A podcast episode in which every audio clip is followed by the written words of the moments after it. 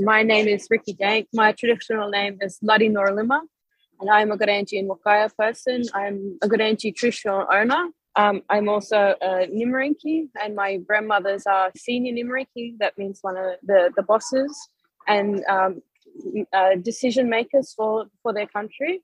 Our country is women's country, so it's Mar- Maribana country. So it was made by women, and women speak for our country the significance of the Beetaloo Basin. I'm not too sure if people um, fully can you know understand the the size of the Beetaloo Basin. It, it's roughly the size of um, Belgium, so it's it's a huge um, land area that's going to be affected.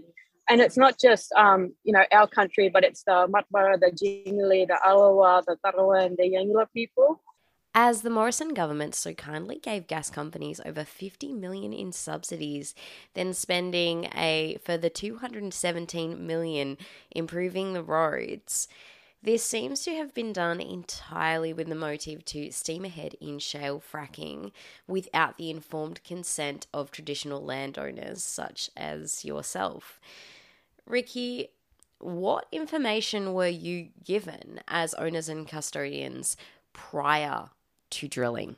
So, we, me personally, and um, a lot of the, the majority of our family weren't provided with any information whatsoever.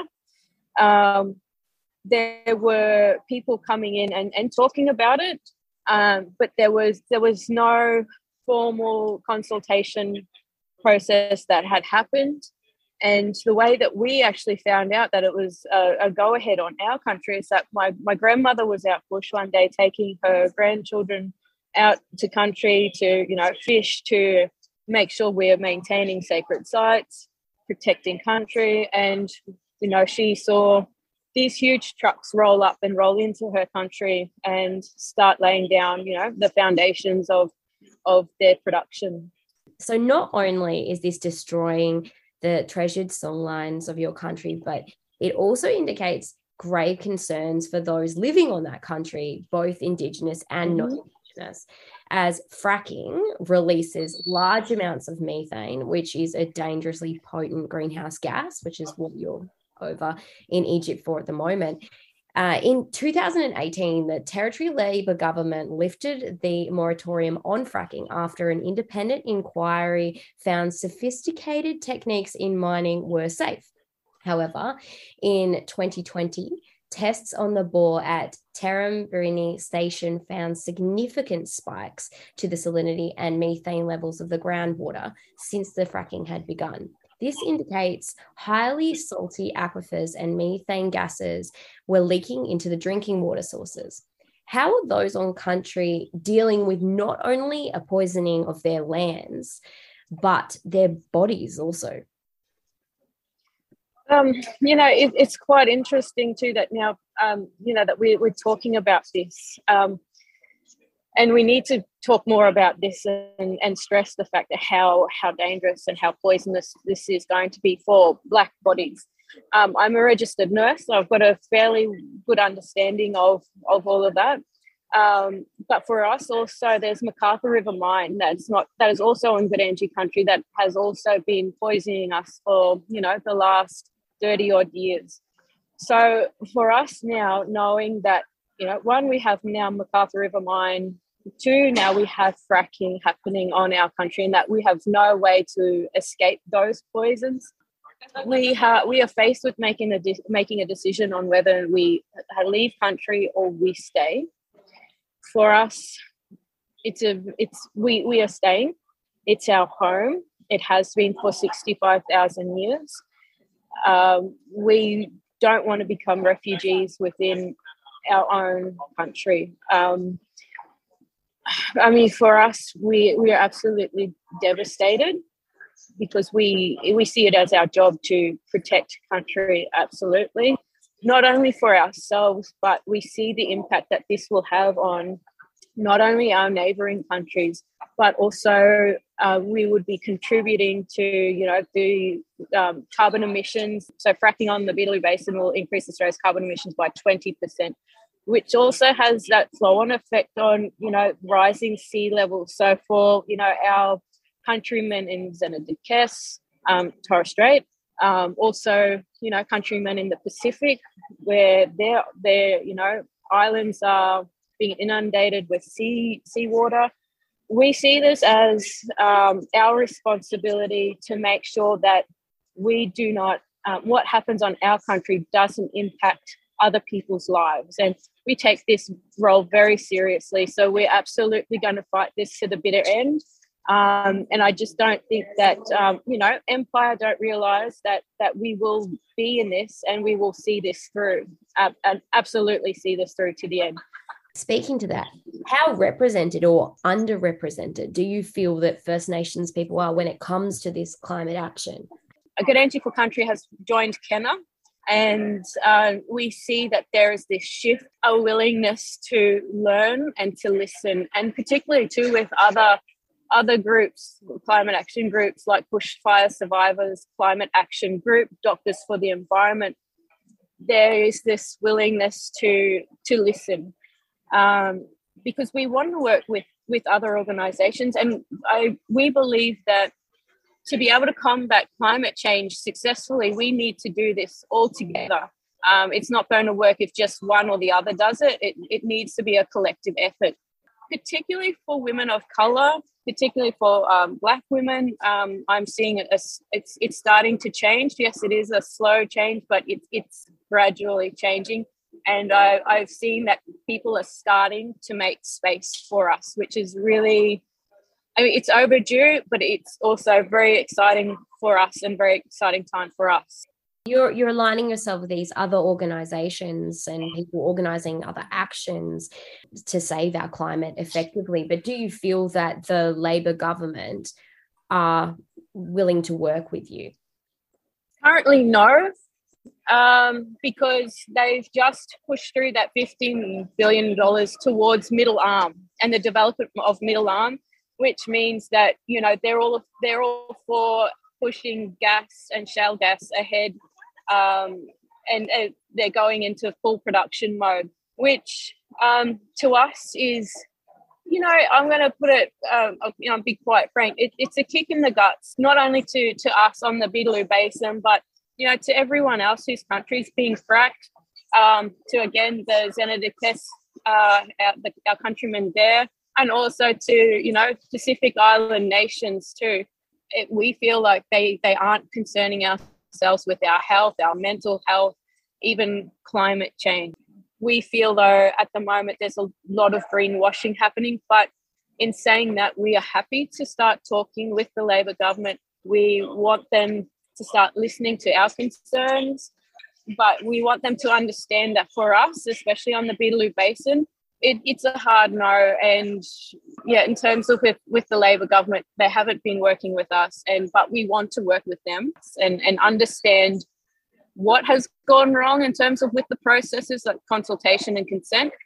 And you know follow their own laws. Our, our laws have been ignored in terms of all of that consultation process but even their laws if their laws were followed we i would not be here at cop today and Gurindji for country would not exist. This is this your second year at COP? Yeah. What's actually going on at the moment? So what are you doing while you're there? At the moment, I'm talking to as many people as I can about the situation on, on Beetaloo, you know, uh, that Australia is open to, to fracking and the dangers of fracking because it's not just our country that it's happening on, it's happening right throughout Australia and we're calling for a ban nationwide on fracking in Australia. This year's uh, this year at COP, uh, loss and damage has, has been a huge huge issue. It's it's been on the agenda. Um, and traditionally, loss and damage when they they talk about loss and damage, they're talking about uh, loss and damage for developing nations and not developed nations.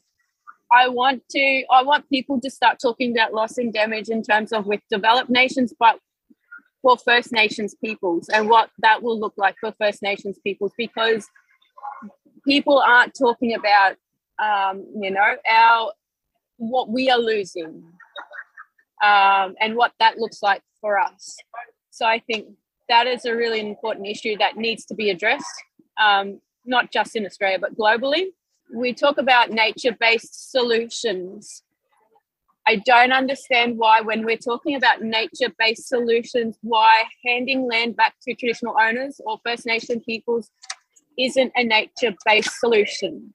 And I think we need to open that up for discussion and to see how that will look like for particularly for Australia.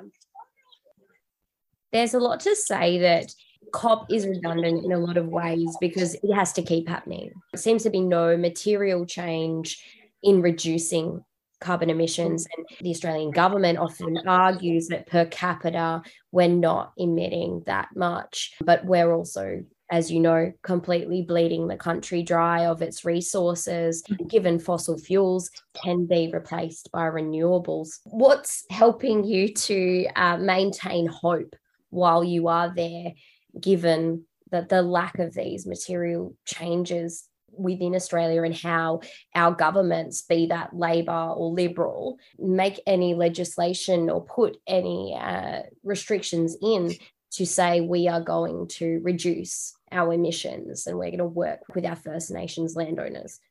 Hope is a really funny thing, um, especially for me and, and for my family.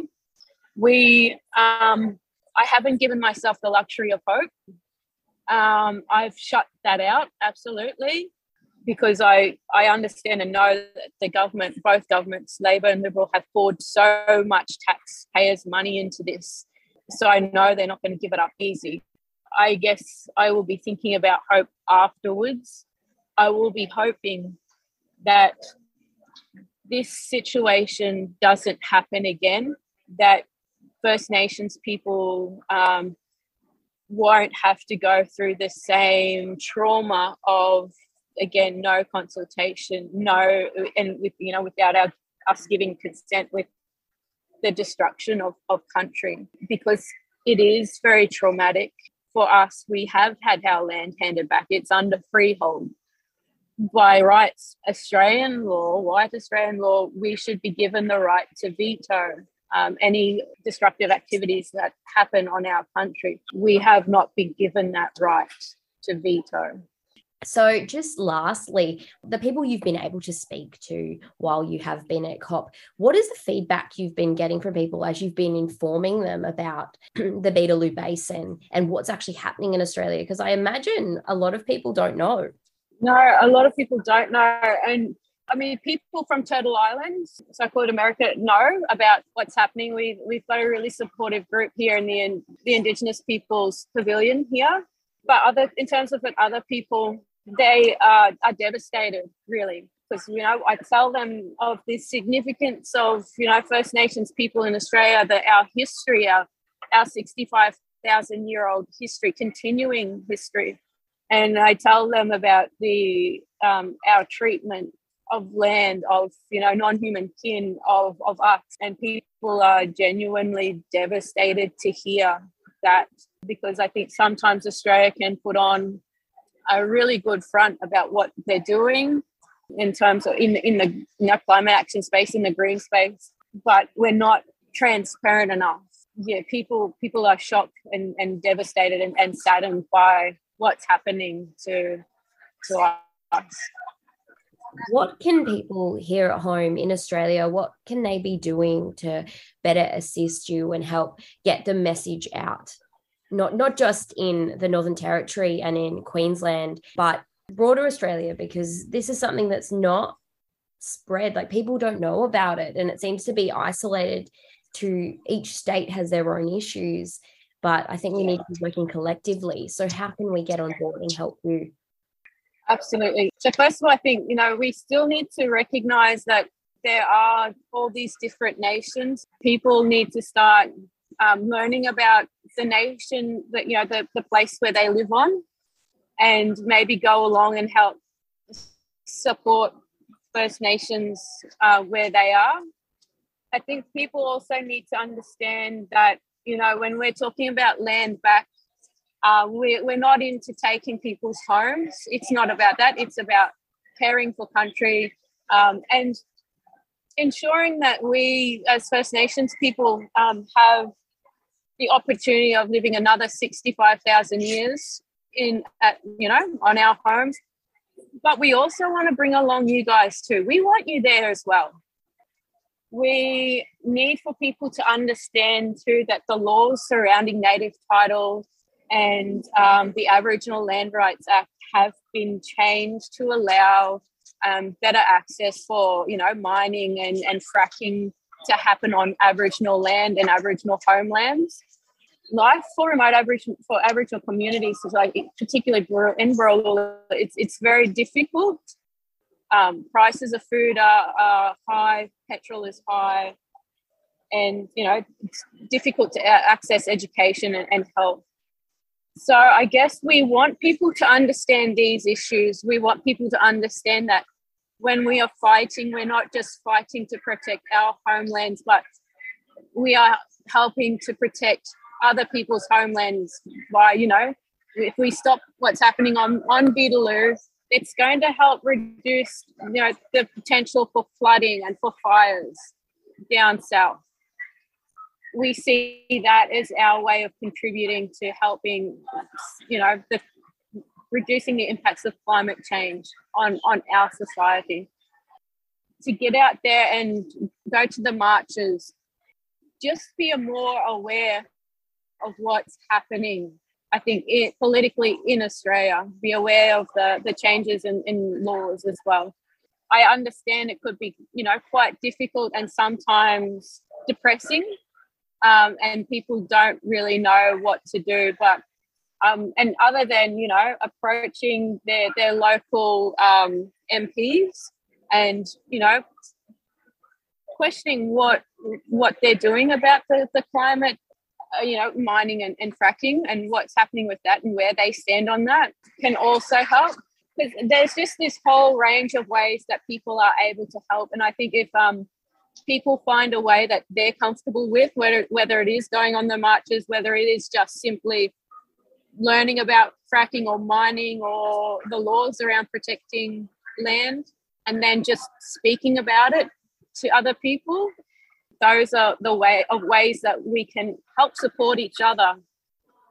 I, I, just wanted to thank you and to let you know that um, we we so appreciate you and that when I'm speaking, it's not me, it's not just me, it's it's my grandmother's, it's my family, and we want to thank you for allowing my grandmother that platform to voice her her thoughts and her her opinions, and it's very it's we're starting to get a little bit more of a voice but it's through people like yourself that allow us to further raise our voice for for her to be heard. So we really appreciate you and the time that you have given us. Of course anytime. You deserve deserve um, equal if not more of a platform than i do um, with the message that you're sharing. So i really do appreciate your time ricky